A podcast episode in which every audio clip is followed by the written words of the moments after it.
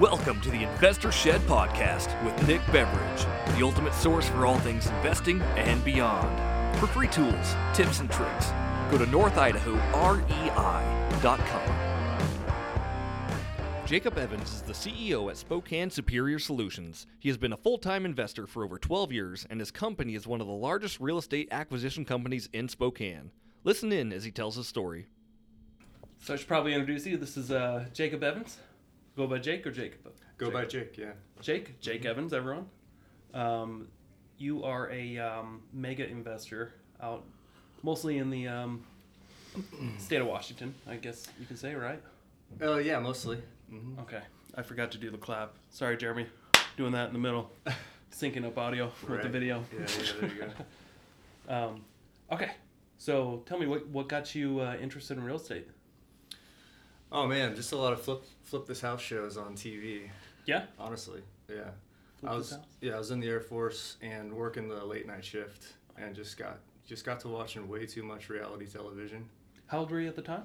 I was, um, I mean, I got, I got started full time when I was 22, but I Okay. started I started really getting into the shows and all the money they were making on TV when I was when I was in my 20s, early 20s, Okay. And how old are you now? 35. 35. Okay. So it's Yeah. been over a decade now of you doing this? Yeah, full time since 07. Right on. So you started just before things crash or as they were crashing?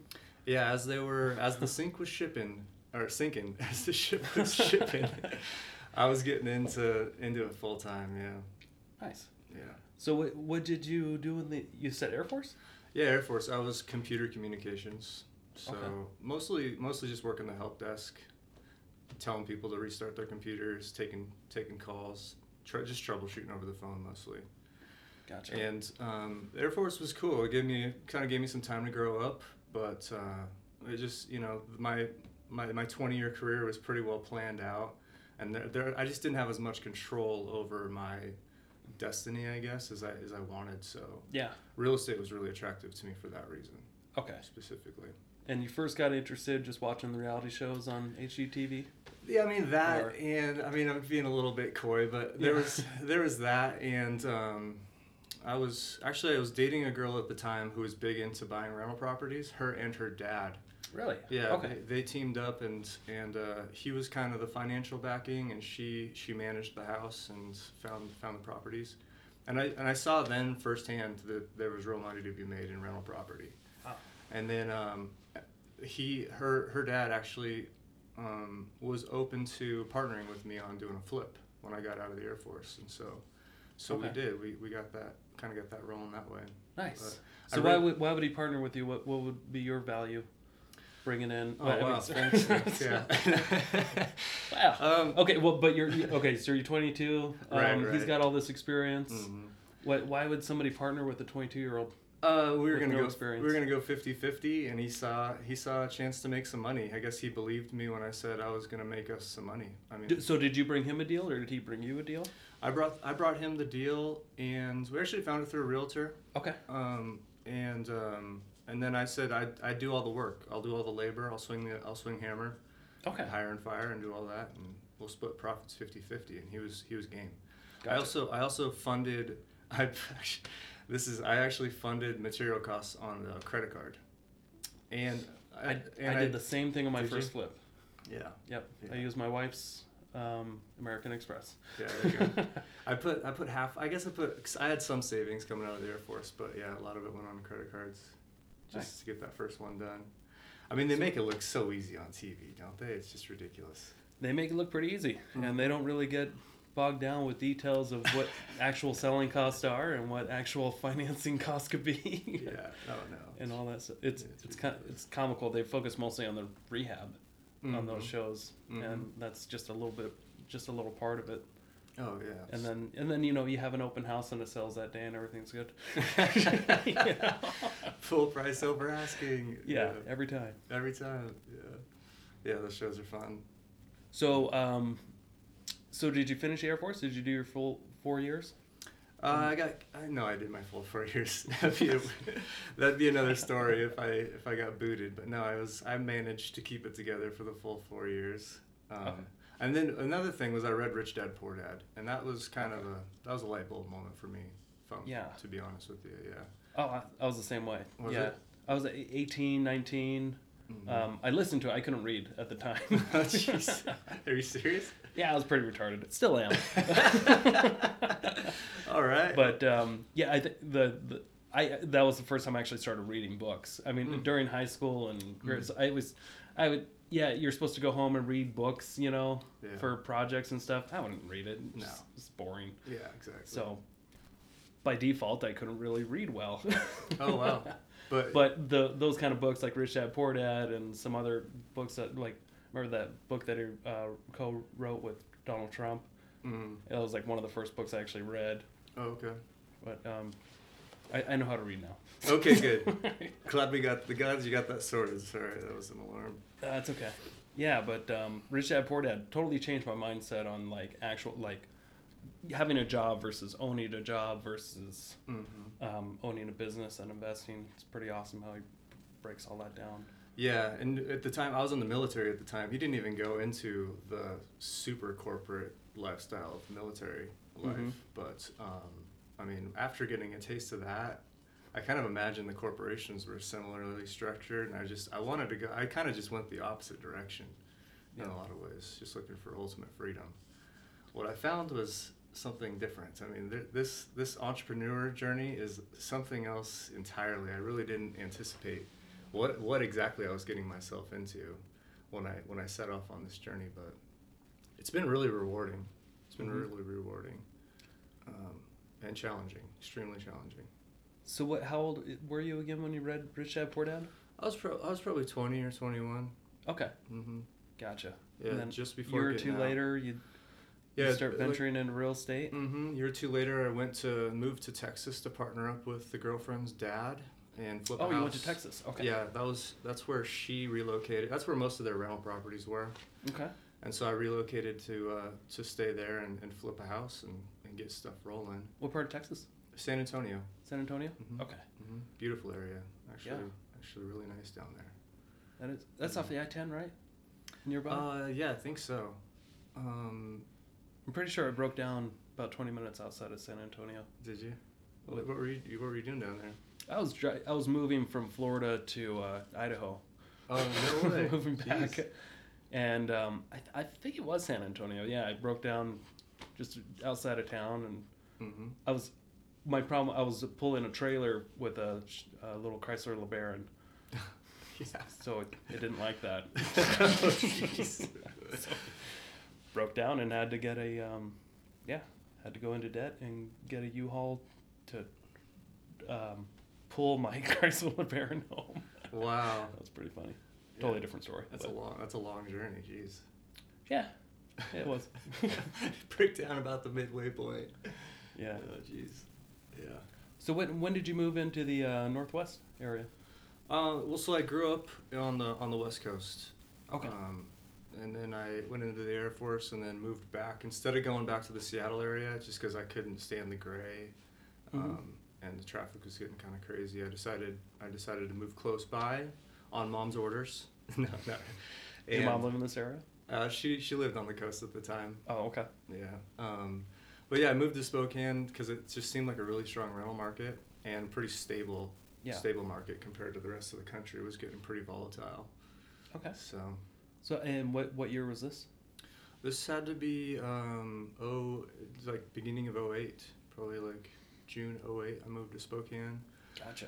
That same that's that same uh, that Friday I moved into town from Wednesday. That same Friday I bought a foreclosure auction property from the old uh, Vestas guys down at the foreclosure auction down there. So what's that? What's the Vestas guys? Yeah, so they um, they provide auction services. So they assist investors with buying properties at the auction, and they Okay. also provide hard money because Oh. You have to have cash to purchase. Mm-hmm. So they, they bring cash and and they'll help you out with finding a property and buying it. And that was my that was my first uh, solo flip purchase here in in Spokane area. Nice. So what do their terms look like? Are they pretty reasonable or are they pretty aggressive? Um, I mean, it's, you know, they're pretty standard market rates. I think Okay. they're back when I haven't bought in there in probably a year and a half, two years actually. I haven't bought in at the foreclosure auction, but at the time it was three percent of the tax assessed value. Mm-hmm. And I mean, regardless, it's just kind of a matter of penciling in all the costs, you know. So um, I would just factor for their commission, factor for hard money, estimate for a six month hold, and then go down there with my number and, and hope for the best, you know. Gotcha. So at this point, what kind of what kind of experience did you have coming from Texas? Like, how many houses did you work on down there? I'd just done the one. I Just mean, one. Okay. Yeah, just on the one with the with the girlfriend's dad. That that blew up pretty quick right after that first one. It was obvious it wasn't going to be a long term fit, so um, kind of uh, yeah, just kind of packed it out of town and then headed to Spokane. Oh, Yeah. so it didn't go well. I mean, we made money on on the first one, but yeah, it was just it was not the ideal partnership. You know, that's just how it goes sometimes. I, we, I was young too. Everybody was young, but what what kind of um, what kind of things would you avoid in the future based off what you learned there? Oh man, I mean, you don't you don't realize how naive you are. You like you don't know what you don't know, right? And so, um, like looking back on that whole scenario, I would have done everything different. I wouldn't have even been in that situation. You know what I mean? Yeah.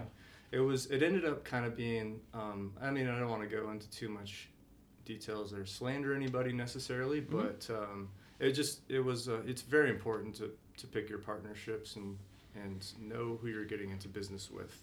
Yeah. And they didn't they didn't tell me that on TV. You know? yeah. Um, I mean, so it's been a real it's been, just been a long process of trial and error, you know. And after after a decade in the business, of just you you just make all the mistakes you're gonna make because you don't know what you don't know, Yeah. and you hope you you hope you can you know muster muster through it and keep on pressing forward. Yeah, it almost doesn't matter what they teach you in a seminar. You're gonna make the mistakes anyway. Exactly. Yeah. and I, it was a podcast you guys. I don't remember who you did it with. I think it may have been David Clinton, but you guys were talking about how um, you can even be told exactly what you should and shouldn't do, and you still may end up in that same that same trap. You know. And that's Mhm. been that's been so true of my career. I've even made the same mistakes multiple times. That's how Yeah. that's how thick-headed I can be. You know, like that's when it's extra frustrating. Like, are you kidding me? I already I already paid, Yeah. you know, 10, 20 grand to learn that lesson and here I am paying for it again. It's like, how many times do I have to keep using the same person and Yeah. getting the same Oh, results? yeah. and thinking it's gonna be different this time. Yeah, that's well, yeah. That's so that's Yeah. super true. I can totally relate. I Okay. can totally I'm sure to we that. all can. I Yeah, mean, without going into too much detail. yeah and it's i mean it's it's funny man it's like um, you know everybody wants to you know you want to you want to you want to catch advice on the podcast and all these things but the the best teacher is just getting out there and failing your way forward you know as that Yeah. as that book goes Failure is a great teacher. yeah i mean you try to avoid it as much as you can but sometimes it's just you just you just walk right into it. You just didn't see it coming. There's really nothing you could do. And also I, I really think like oh, as much as much like advice as we can get as much planning and as much experience as we can accumulate we're we're not in we're not as in as much control as we like to think we are. I mean there are there are just eh, probably way more factors outside of and beyond our control than there are within our control. And and i think it's just kind of important to stay flexible and stay resilient through all Yeah. that stuff Because there are so many people involved in a real estate transaction, especially Mhm. when you throw in the mix of flipping a house too at the Oh, same man, time. it's ridiculous it's ridiculous I mean, and if you if you want to scale, There scale could be a hundred people involved if you like, count Mhm. them all up. Mhm. yeah and absolutely. you just um, and just one of those people can have a bad day or they can't make it and it can throw off your whole transaction. Mm-hmm. Hundred percent. Yeah, you're relying on a lot of different people to uh, to Mhm. get it all done. People So are. I mean, I hate to harp on people. They're great, but at the same time, they're they're the X factor in all this. You know, it's really about trying to build, trying to build a good team of people. yeah, Yeah, and and uh, that's that takes time, man. It just takes time to find the right folks. I think it does take time. Mm-hmm. Yeah, yeah. The people you surround yourself with in this industry are gonna make or break you. Absolutely. Um, you can be a complete dummy like me, and fortunately, I've surrounded myself with great people, mm-hmm. and I've I've I've had some success with Mhm. um, flips and rentals and all that stuff, and I, it's all because of the people that I've surrounded myself with. It has nothing to do with me because I can't do anything. I just I, I sit here like in a wet diaper, just Oh, crying until people fix stuff for me. I mean, well, yeah, I mean, that may be an exaggeration, I'm sure, but I'd say one of your strengths, probably, given what we're doing right now, even, is is formulating uh, relationships and making those connections, and that's, I mean, that's that's that's an invaluable skill set, man. Like, congrats on on kind of seeing that as as a as a good path to go down because, Thank you. like like you're saying, I think it's it's gonna serve you well and already has probably.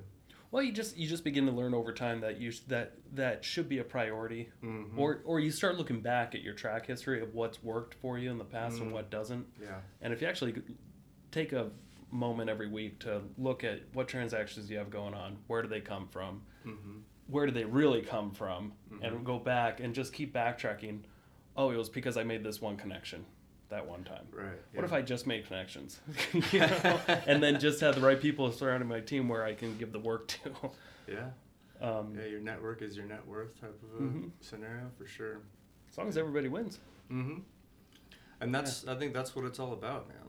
The the value is created in finding those those win wins. It seems like Yeah.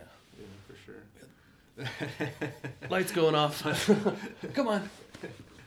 There it goes. Uh, there it yeah. It's happened every every podcast that's happened. Has it really? Just Go on. You ever watch The Office? oh, I love The Office. I've watched it through a few times. Yeah. Um, Oh yeah, where, where they reinstalled the lights, where everybody has to concentrate. Dwight took over as landlord of Yeah. the building, yeah, and made a whole lot of changes for the tenants to That's who we have as a landlord. we have Dwight Is Schrute. that what's going on? We're in your- Yeah. Uh, that's that's such a great scene actually. That whole episode, as a real estate guy, I'm like, oh, this is a good one. Uh-huh. so, um, okay, so take me back. It's 2008. The Mhm. market's rocking in the area, right? Mm, yeah, I guess so. Yeah. and you decide to be a full time.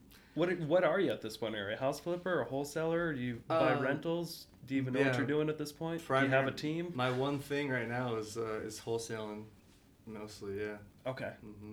And but at the time. At the time? Yeah, and at the time of 08, I was gonna be. I just wanted to be a massive house flipper. House wanted- flipper. Okay. Wanted to flip as many as I could, make all that money, you know, Uh-huh. and uh, and then and then just keep on. I wanted what I wanted to do is is I wanted to flip houses like McDonald's flips cheeseburgers. My whole my whole vision was to build a system around building or flipping houses Yeah.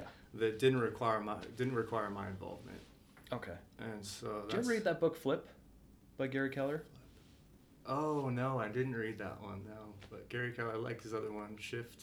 Mm-hmm. That one was a good one. Yeah, they have a great book on just flipping. Well, they have the Millionaire Real Estate Investor book Mhm, that I mhm. preach all the time, but they also have phenomenal systems in this book called Flip. I would check it out. It's a green cover.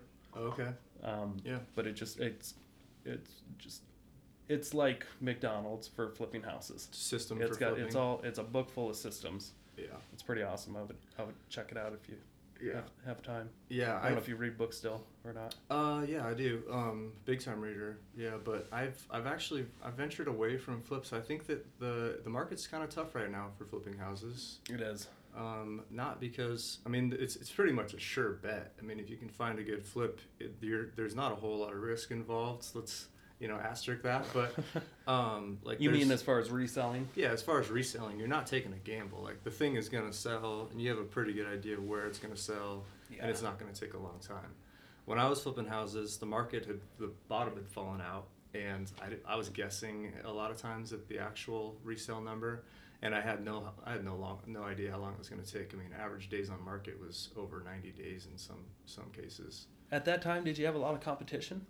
No, I would say no. I remember getting into the game and hearing about all these big time, big names who had just gotten out of the game. Oh, okay. Yeah, yeah, and I it left me kind of scratching my head. I wasn't sure if maybe they'd just kind of um, just kind of been been pushed out, or if they just decided that the money wasn't good enough, they're going to move on to something else. But I kind of just said, hey, if I if I factor for worst case scenario and I build all of my costs into my um, you know my purchase price, I should be I should be all right.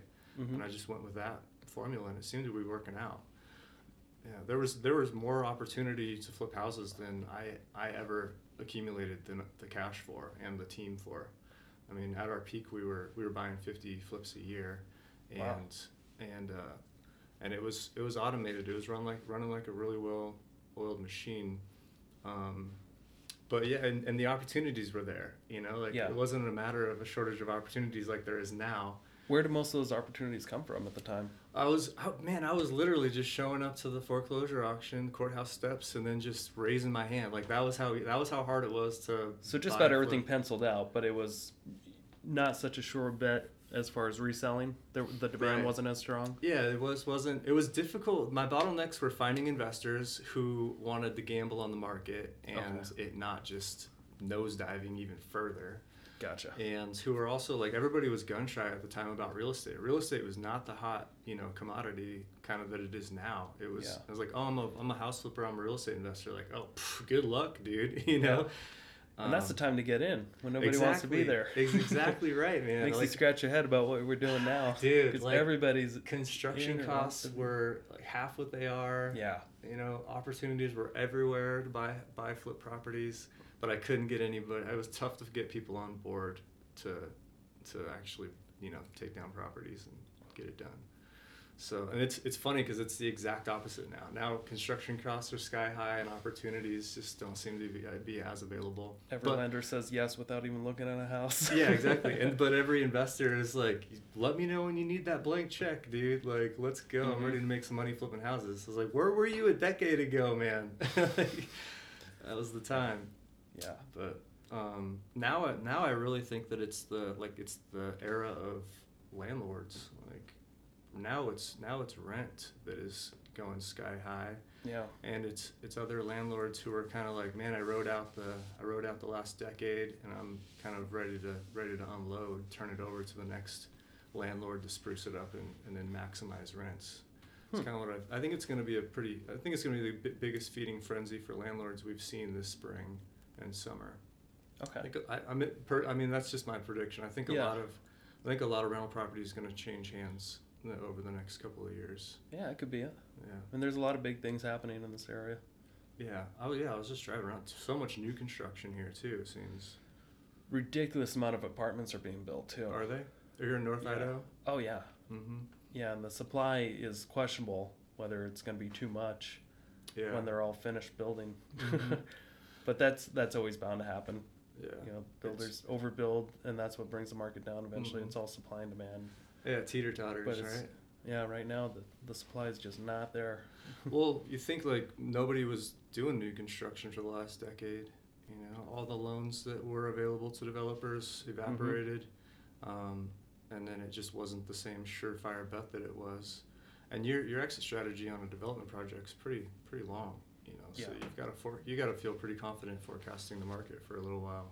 mm-hmm. in order to jump in and nobody was comfortable doing that for the last you know 10 8 to 10 years Yeah. but i think like the demand was was always going to be there people kept on you know building families and getting older and stuff but um, kind of de- development went away so I, th- I think i don't know if it's true here but in spokane i definitely have the feeling that there's there's a ways to go before the demand for housing has been set, has kind of caught up with with the, uh, the hangover of the recession. But that's just my that's just my impression. Yeah, Like inventory for rentals is crazy low still. it is. Mm-hmm. I'm really I'm kind of sick of trying to predict what the market's going to do. Man, that's funny. I I I'm used just to not. rolling with it now. yeah, I mean that's probably the best. That's all you can do really at the end Yeah. of the day. But I've been I got I got hurt pretty bad by the the by the last shift. yeah. I mean, I had a massive flip company, and then all of a sudden, flip projects and construction costs um, changed overnight, which left us kind of scrambling to keep up. And so I used to, I used to not really care. I mean, I was I was small enough that it was like, all right, I'm just gonna find my one project. I'll I'll I'll stay flexible with whatever the market does. But when I when I went to scale, I realized how how much the market and local policies and um, things that affected all the variable all the variables in the system they were their effects were magnified Yeah. right Yeah. that makes sense so Oh, oh, definitely. so i i all of a sudden became a student of trying to see the big picture i guess because i think it's necessary if you want to scale Mm-hmm. So what? So take me back if you don't mind, and describe to me what it took to build up to fifty. You know, doing fifty flips. Like, Yeah. how did you you you immediately obviously got a property as soon as you moved here to the Spokane area. Mm-hmm. Mm-hmm. Um, did you get a partner again? Did you hire anybody? Yeah. Admin wise, I mean, how did you?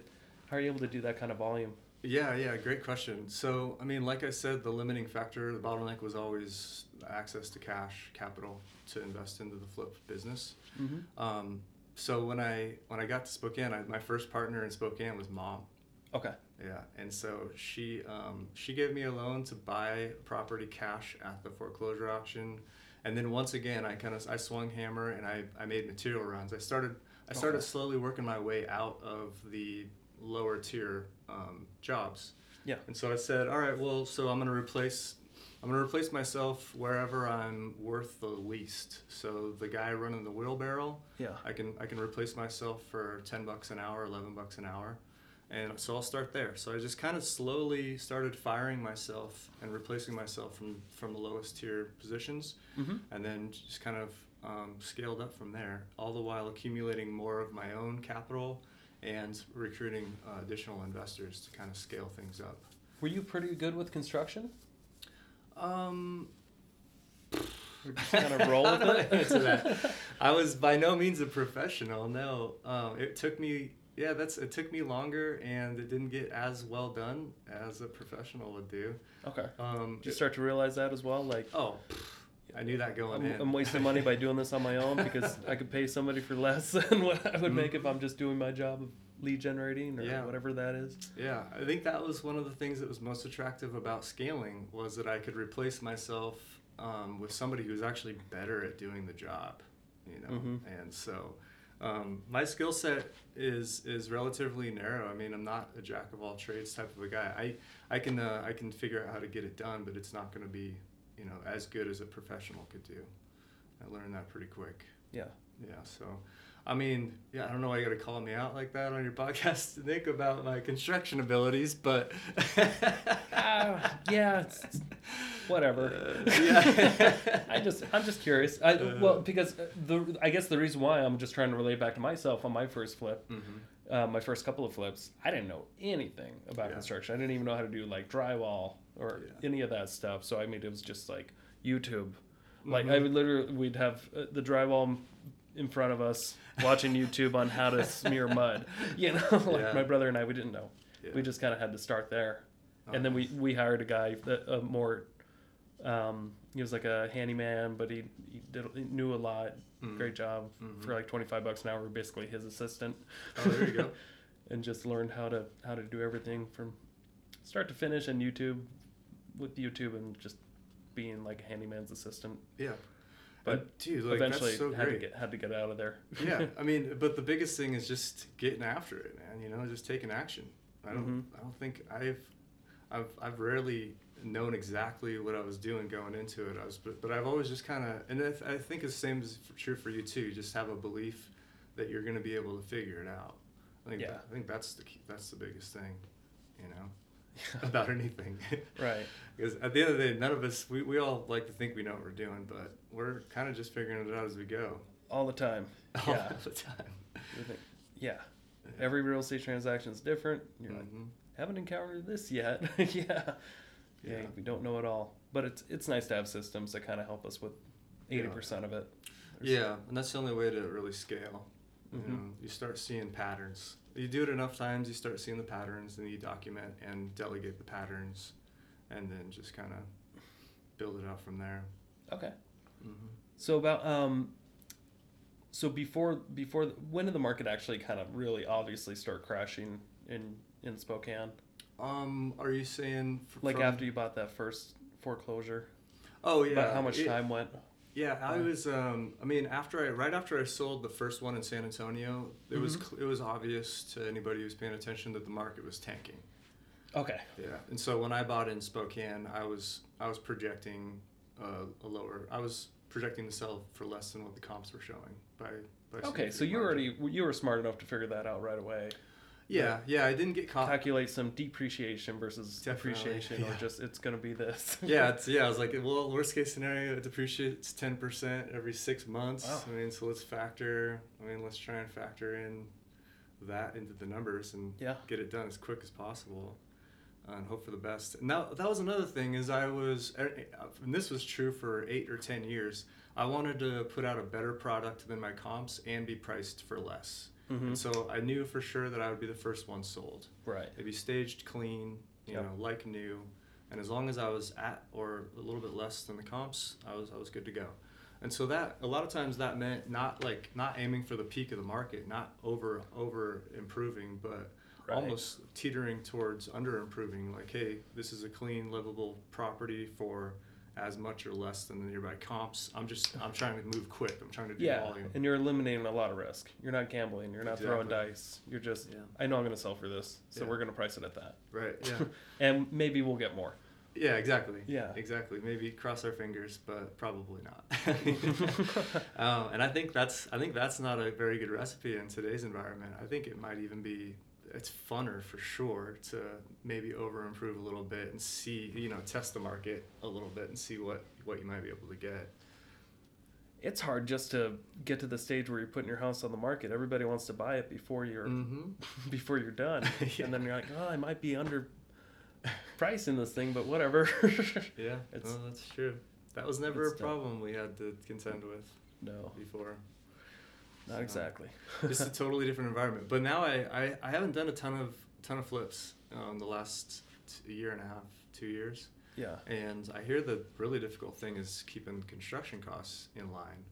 Because when I was doing it, I, I kind of named my price. You know, Mhm. I had I had I had five guys raising their hands. Named your construction price. Yeah, like I can pay price. this. Yeah, exactly. Yeah. I was like, here's here's the job, and I'd done so many of them that it was like, we're paying fifteen hundred dollars for this tile job. We're paying, you know, two grand for carpet install, Yeah. and it was kind of like the next man up. If the last guy didn't get it done, well, there were so many people looking for construction work that that, was that was the, kind of the easy easier part. Yeah. not necessarily, but So in your in your flips, were you um, were you basically like a general contractor, and, we, and you were subbing out all the all the different jobs in the house, or did you work with a general contractor that just handled the whole project? Um, it kind of uh, it, it kind of it kind of changed as I grew. So when it, when I started, I swung hammer, and Mhm. then and then I moved to just delivering materials, but paying guys hourly wages. Yep. And then I moved. That's what I've done for almost every. Yeah, that's a great way to for do a it. while. That's a great way to do But- it. You keep you keep consistent eyes on the project. You're there to answer Mhm. questions. Yeah. Um, from there, I hired on a GC who oversaw multiple projects, and then I hired on a project in-house project manager to oversee the GCs who were managing multiple projects. So at our peak, I had a full-time project manager overseeing five general contractors, and each of those GCs were they were overseeing you know between one and five projects at a time. Wow. Yeah, and so it was. I mean, you just kind of kept on kept on scaling. And you say, you keep saying our peak. So when was your peak? Do you remember Um, what year? Yeah, it was like right when the right when the windstorm hit, um, two and a. Late 2015. Yeah, late 2015 Okay. is when um, we were we were full stride, Mhm. and also the market had decided to turn almost overnight. I mean, foreclosures dried up, and then contractors were. Before I was like naming my price, now they were No, just like, walking I off the job. Yeah, I Like. I've got a I'm 10, too busy. yeah, I got a 10 or 15 percent margin on your stuff. Thanks for keeping us busy, you know, through Why, the thank you. recession. But yeah, but I just had a bid accepted on this roof Uh-huh. for a 200 percent markup, so uh, it's been real fun. But That has been a super big challenge keeping quality contractors on the job. oh yeah, because it, lately, yeah, I've the last uh, the last couple of flips I've done pretty pretty tough. oh I bet. Just Yeah. because you're dealing with, um, you're not dealing with the contractors that you wish you would have had, but they're a year out. Mhm.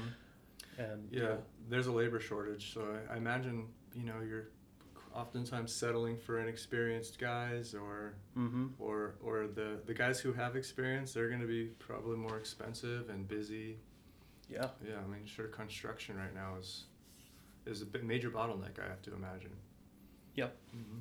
So so about this time, did you you decided to get into wholesaling?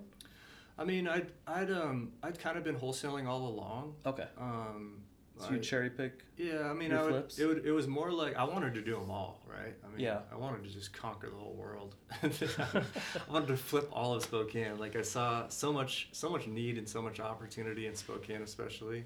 Yeah. That was kind of my primary market, but um, yeah, I, I, uh, you know, again, the bottleneck was was capital and and finding, you know, scaling um, in a healthy way. It was really easy to grow too quickly at the time, so um, yeah, it was kind of just a matter of uh, well, we were constantly making offers on potential projects, but um, if we had, you know, if our plate was full, we would just wholesale them off. And so I'd been I'd been wholesaling in that in that capacity for I don't know t- eight, eight years Okay. maybe. I got into it pretty quick. It looked like a good way to not pass up on a deal, but still Yeah. you know still collect a little bit on on the hunt, which is all it was always my favorite part actually hunting for the deal. Really. Yeah, and that's what I what I um you know I'm, I'm not great at laying tile, but I am pretty good at, at finding a win win on a on a real estate contract. Nice. Yeah. And So- and you've also been able to generate a lot of like uh, seller finance deals, right? Yeah, that's that's that's something a Is little Is that a bit more- conversation you bring up, or Yeah, it it is. Yeah, um, and that's something a little bit more recent. My my previous acquisitions manager, he was huge into owner financing. mm-hmm. He he was uh, give a shout out to Terrence if I can. He was Terrence? yeah he was eh, he was instrumental in kind of opening my eyes to the possibilities of that. Okay. And um, and then yeah, that's just been that's kind of a newer newer development, but. I kind of just tell the sellers like, hey, I don't know if this cash number will work for you, but I think I could probably get you more money if you can get a little bit flexible on when I cash you out. You know, if you how much do you need at closing to make you know to make your to make it make it a win for you. Yeah, seven thousand. Yes. Just enough to move. yeah, and that's a lot of times what it, what it ends up being. So it's like, all right, Mhm. well, I mean, if you just need five or ten grands within the next couple of weeks, and you can wait for the rest of it, then I think I can pay you an extra five or ten grand Okay. when it's when it's when all the dust settles. So, if you don't mind me asking, how, so how do you go along, um, or how do you wholesale a seller finance deal? Like, how do you build in your fees? Yeah, um, Um, that's a great question. I mean, really, it just it kind of lump it in with the down payment. Okay. So um, I just go to my investor partners and say, hey, here's an owner financing deal we've um, put together. And uh, if you want to pay me 10, 10 grand or 20 grand or whatever my fee might be for the contract, Yep. then you can step in as the buyer and, um, and then you'll be paying, you know, s- seller 10 grand as a down payment. And then your monthly payments will be X. Uh, per month until you know the balloon payoff or whatever whatever the terms might be Right. yeah Do you bring up like a? uh, Do you ever bring up subject two as an option? Do you ever get into that rabbit hole? yeah definitely yeah I've- yeah i've done a couple of subject two deals and Mhm. those are tr- those are tricky you know It can be, but they could be great. oh I- yeah I've got a couple. Yeah. do you okay Mhm. very cool yeah. Yeah. it's an, i mean if it's if that's the route we need to go and that's what makes most sense for everybody um, then i'm i'm totally comfortable with it it's just a matter of of um, you know just making sure it's a good fit for the seller For for those out there that have no idea what we're talking about, do you mind talking? Do you mind talking a little bit about subject two and what sure and what Yeah, I that mean- means and what what risks are involved and how it can benefit everybody? Yeah, sure. Um, yeah, so subject two is really just uh, buying a property from a seller, but leaving their loan in place on the property. So Okay. say they owe Chase Bank a hundred thousand, and you've agreed to purchase it, purchase it for one hundred and fifty thousand. Um, you leave the hundred thousand dollar loan to Chase Bank in place, and then you assume, basically assume making payments on that loan.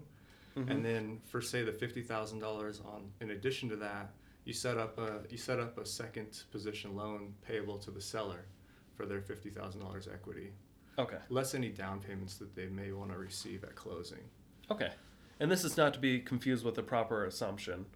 So you're Right. you're just taking over payments for Chase Bank, and you didn't Mhm. get approval through Chase Bank to do this, right? Right. No, and and um, I mean it is built into Chase's paperwork that there's a due on sale clause, and so that's that's the it's kind of the one of the caveats is that the seller's agreement with Chase Bank is that they're to um, pay off the loan if they're ever to sell and transfer title of the property. Mhm. So it's kind of it's it's it's um it's putting it's exposing yourselves to kind of going against that clause within the loan paperwork, and if if Chase Bank uh, wanted to, they could execute their um, you know execute on that clause and, re- and demand a payoff of the loan, Yeah. given that that clause wasn't adhered to within the loan. And how, how often do you think that happens? I mean, I really, I really can't say for sure. I've, I've never heard of it happening, and I couldn't foresee it um, being something that would happen. But you know, that is, that is, uh, that is, you're exposing yourself to going against that clause within the lending paperwork for sure. Right. Yeah. Yeah. But it is, it is. Um, I've never heard of it happening, and, and as long as Chase Bank is receiving their monthly payment and everything's in the green on that loan, there's really no reason for them to call it due or send it into the red because it's it kind of just fumbles up everything Yeah. for everybody. It's still a performing asset for them. right. So why would they want to cause? Why move Yeah, it to a could've just- non-performing asset? Yeah. And a lot of times too, like that loan is probably because they they reserve the right to. They don't have a due on sale clause if they sell their loan, their their Right. end of the contract. So by the time you sell your side, it's probably been transferred on their end like twelve times. So to Mhm. go back all the way through, and it's probably been split up too. I mean, multiple owners. Who knows? It's hard to say. They're they're allowed to do whatever they want on their ends. Yeah. Um, Payments are being made though. yeah. Ninety-five percent of the time, nothing's gonna Yeah. happen with that yeah, loan. Yeah, and I mean, there's there's some there's some other you know caveats. I mean, I would recommend sending everything through a escrow company. I, I it's Yeah. a good idea to transfer um, title into a into a trust prior to prior to transferring ownership to the new buyer. There's a couple other things, but I usually just run it through the attorney, and they've you know they they they know they know what they're doing. Okay. Yeah. Cool. The, the, the thing that I like, all this is confusing. I, I imagine when I heard, when I first heard this kind of stuff on a podcast or whatever, my I, I just went cross-eyed. I was like, okay, not doing any of that. That sounds crazy, but It's a great way to get in though. it is a great way if to you get don't in. have much, ma- and what much I money. what I realized was it's really just a matter of writing it into the into the bottom of my contract that hey, this property is to be purchased subject to, and then sending that over to the attorney. Say hey, I, it sound me and this seller want to want to get into this where we just leave the loan in place. Can you help us out with that? And they they handle all the other Yeah. mumbo jumbo garbage. On the Same with seller financing. Exactly. Exactly. say, uh, what what interest are you thinking? Uh, how long of a term? mm-hmm. Okay, we'll send that to the escrow company. They'll figure it out. Exactly. They'll, they'll draw up a note for us and they'll record it. They'll do the, they'll handle all those sticky details. Yeah, yeah. we just have to ha- have an idea of what we're agreeing to. exactly yeah i mean you could literally draft it up on a napkin or have like a halfway formulated plan and Send- just send it over to the closer and say hey help us figure this out and they'll they'll handle all the mumbo jumbo So here locally, what, which um, title company is your favorite one to deal Um, with, or escrow company? yeah I'm, i like dealing with melissa stone at lucent law Okay. she's she's super um, investor friendly she just know, she just gets it you know Mhm. a lot of a lot of people in the industry they they kind of stick rigidly to their their entry point into real estate and uh, she's she's she's great to work with she understands kind of the whole the whole uh, just how, just how dynamic everything can get Yeah. yeah Nice. mm-hmm. So at this stage in your career, um, are you, would you consider are you still self-employed, business owner? What like could you walk away and things still work? I mean, I'm kind of in limbo to- right now, to be honest with you. Um, I, I don't want to. I don't really want to make any long-term plans to scale and and get super crazy right right now. Yeah. Just um, just because it's it's just an environment I'm I'm still kind of getting my bearings on, and I don't know which direction it's heading or what's going to happen next. Um, it, it just seems to, to me it's just it's like yeah real estate's really great but that's that scares the crap out of me to Yeah. be honest with you like that's I think that's when So you have anxiety like I do about this market? You're like, what? yeah, I totally do. Like, I don't know if I'm gonna have enough money to buy Oh, up man. stuff in a couple of years Oh, when everything's gosh. blood on the streets. Yeah, dude, Yeah. I don't want to be caught in that. oh man, when Yeah. yeah. when everybody's just super jazzed and excited, I get nervous. I'm like, okay, the herd is heading that way. Which direction am I going exa- exactly? You know? Just stay So- home playing Grand Theft Auto for a while until things cool off. Oh man, I mean, it's tempting. yeah, it is. Well, and But then again, you look at like local projection, you're like, well, there's no way it can crash this year, right? That's what they always Interest rates say, are gonna though, stay Nick. down again this year. Oh my How's that gosh, bro. possible? Yeah. People keep moving here. Amazon's here. There's no way. Yeah, but Tesla stock's way up. It's not going down. Yeah. the thing though is like before the Fed, they had the ability to lower the interest rate and artificially play with play with market. That that that uh, chip has long sailed. They never increased interest rates. They were never able to tax us any more than the bare minimum over the last even since the beginning of the recession. I mean, it's just like if I don't know, man. If if if the it's the economy, it's what it's gonna be. If the economy shifts, then yeah, there's no inventory, but real estate market's gonna be forced to shift along shift along with it. I think you know it's not gonna be ideal. I think, I mean, I don't know, man. If things turn, then I I just think that people are gonna have to come up with new and creative solutions like bunking up and and I, I mean if, if I'm just saying if people's you know money gets spread thinner Yeah. Then I mean I just can't see them still being able to afford like twenty to fifty percent rent hikes. You know that, we're- that we're seeing. It's just Yeah, people are getting priced out. I think so, man. I just don't. th- They're they're only going to be able to afford so much, Mm-hmm. and the mortgages are only going to make sense for so long and for so many people before like housing. Like, dude, I'm sorry, you're not going to be able to afford a $250000 or $300000 mortgage in Spokane. The, the the wages are stagnant and they haven't really kept up, and and it's possible, very possible that they may slide a little bit right now. You know, I mean. Mm-hmm. I hate and this is all doom and gloom type crap, but and I understand that. Well, it's common sense. I mean, just if it's so funny. I looked at I, I look at the hot sheets every day. What's what's new on the market? What's coming up? And I I just noticed half of these normal houses are in the 400s now. Yeah. I'm like, Mhm. I and I was just over the weekend. My sister in law is a doctor. She I helped her buy a house on the river. It was 475 at the time. River house. yeah. Jeez. Access. She's got the dock. And then that was a four hundred thousand dollar house at the time. Right. Yeah. Today, that's Mhm. just what you're gonna spend if you want to move into a bigger house. Yeah. Yeah. Nothing fancy.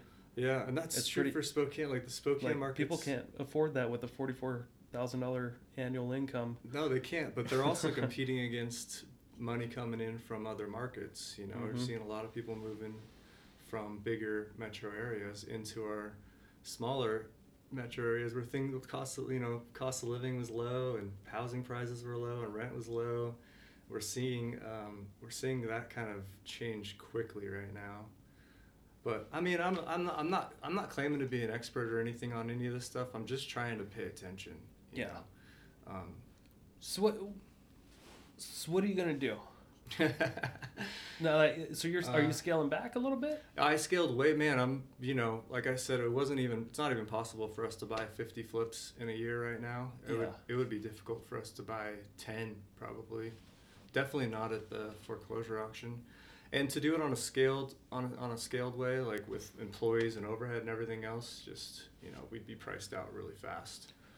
So um, right now, I'm I'm kind of just I'm back to self-employed, and um, it's been interesting, man. I, I realized I got pretty complacent being the being the fatty at the top of the pyramid, you know. Um, out of, I got it was it was interesting to get out of touch and complacent, kind of lazy, being the guy who is just like, oh, I'm just the mastermind, gonna scale all this crap, Right. and so now now I've uh, man, and now I've just I'm back to getting my hands dirty. I'm actually loving it and Okay. staying active, staying busy, and um, and it's it's just being not being scaled has allowed me a lot more freedom. I don't have uh, I don't have nearly the employees. I kept just I have a rock star team right now. Shout out to Ross and Kat.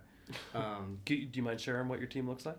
yeah, so Ross is the CFO. He oversees, man, he, he oversees just day to day accounting, bookkeeping, admin, and he's he's kind of the he in a lot of ways he's the glue. Like he Okay. he he's been with me for for a real long time, and and he's got a really strong business sense, and he's very practical. He kind of keeps me grounded. I'm the I'm the head in the clouds Yeah. Wants to wants to do everything and anything and and, and conquer everybody and everything but um, Ross is great and then there's Cash. she's my marketing uh, director she, she's chief operations officer and Mhm. she she oversees the day to day make sure the machine stays up and running marketing Okay. um, and yeah just kind of the day to day operations Do you, do you have much of a, a rental portfolio? No, no, I sold sold the rentals. Oh, you did. Okay. Yeah, um, sold the rentals and and then I was just doing flips for a while. But now now it's primarily wholesale, primarily wholesales. And I've scaled it way back, just kind of like I'm a professional buyer in a seller's market right now, you know. So it's it's kind of like what I mean. It's a big skill. Yeah, right. um, so it is kind of like which direction do I want to go? And I think I think things on the retail side, like I think now is a, probably a great time to be a realtor. I think I think you confirmed that for me last time we spoke on the phone. But um, like the the astute property owners Mhm. are going to be cashing out soon if they haven't already. And I think those astute property owners are talking to their local realtor to maximize returns. You know, um, They, yeah, it's a double-edged sword because then they then they don't have a place to go. right? If they want to sell their personal house or, Yeah. or Yeah. or if they want to sell their rentals, it's like okay, well, where do I put this money? Mhm. where where do I put it where it's not just gonna fall over? Yeah, totally. That's Um, totally true. so that that's been a big problem because rents are crazy and they're gonna continue. To, I, they seem like they're just going up still. There's Mhm. no. I I kind of I have this theory that rents are gonna go way down in this area once all of the apartments are built out. Mm. I feel like that's going to bring for for multifamily mostly. I don't think single family rentals are going to be hurt as bad Mhm. by any means, Mhm. But I could be way wrong. This area can just continue to grow in population, and we'll have a a never-ending supply problem. I mean, it does kind of seem like people are fleeing the major metro areas to come to, to markets like this one. And so we already have an inventory shortage. They're going to be, I mean, I think we're, we're definitely not heading the other direction, right? hmm Um, people are able to work remotely more often than they were. I I kind of kind of think the inventory problem could be something that sticks around. Yeah. It might it might even be the era of development. You know, who's it's really hard to say.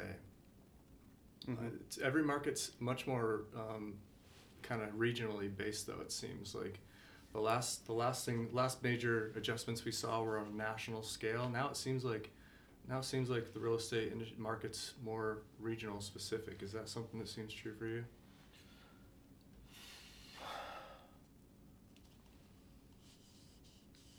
It's it just won't slow down here Mhm. locally.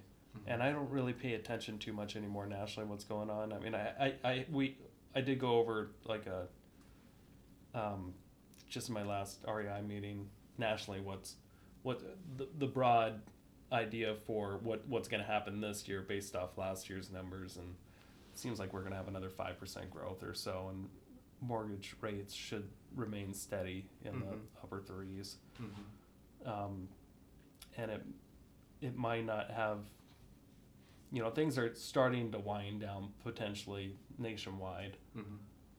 but then when you look locally it's just numbers are different and real estate's very local Right. and it's like what's the average temperature of the us doesn't really matter it's like real estate's all local and i i just um it's it's hard to keep up with with everything that's going on here Mhm. locally. And Yeah. that's, I, I do the best I can to have a good grasp on each project that I get into and hyper focus on that area and Yeah. try to predict Yeah. 12 months out.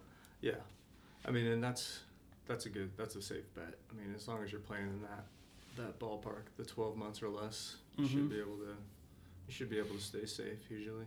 Yeah. And I always, I try, every project I try to have a backup plan with, you know, will this property rent for more than what it costs per month? Yeah. And I won't do a deal if it doesn't, Yeah. Yeah. You know. exactly. in case it has to fall into a rental. But, um, So it sounds like you're you're staying flexible and taking on whatever kind of whatever comes up, rentals, flips. Yeah. wholesales. Yeah, and, and like you said, flips have died down like crazy, just because they're just overpriced, Yeah. And it and you just can't make what. And and I don't want to get stuck in a property that's, you know, potentially not worth what I think it's going to be worth. Yeah. Yeah. There's a lot of Um, pressure to to pay quite a bit on the buy side. so I just recently started getting into some new construction.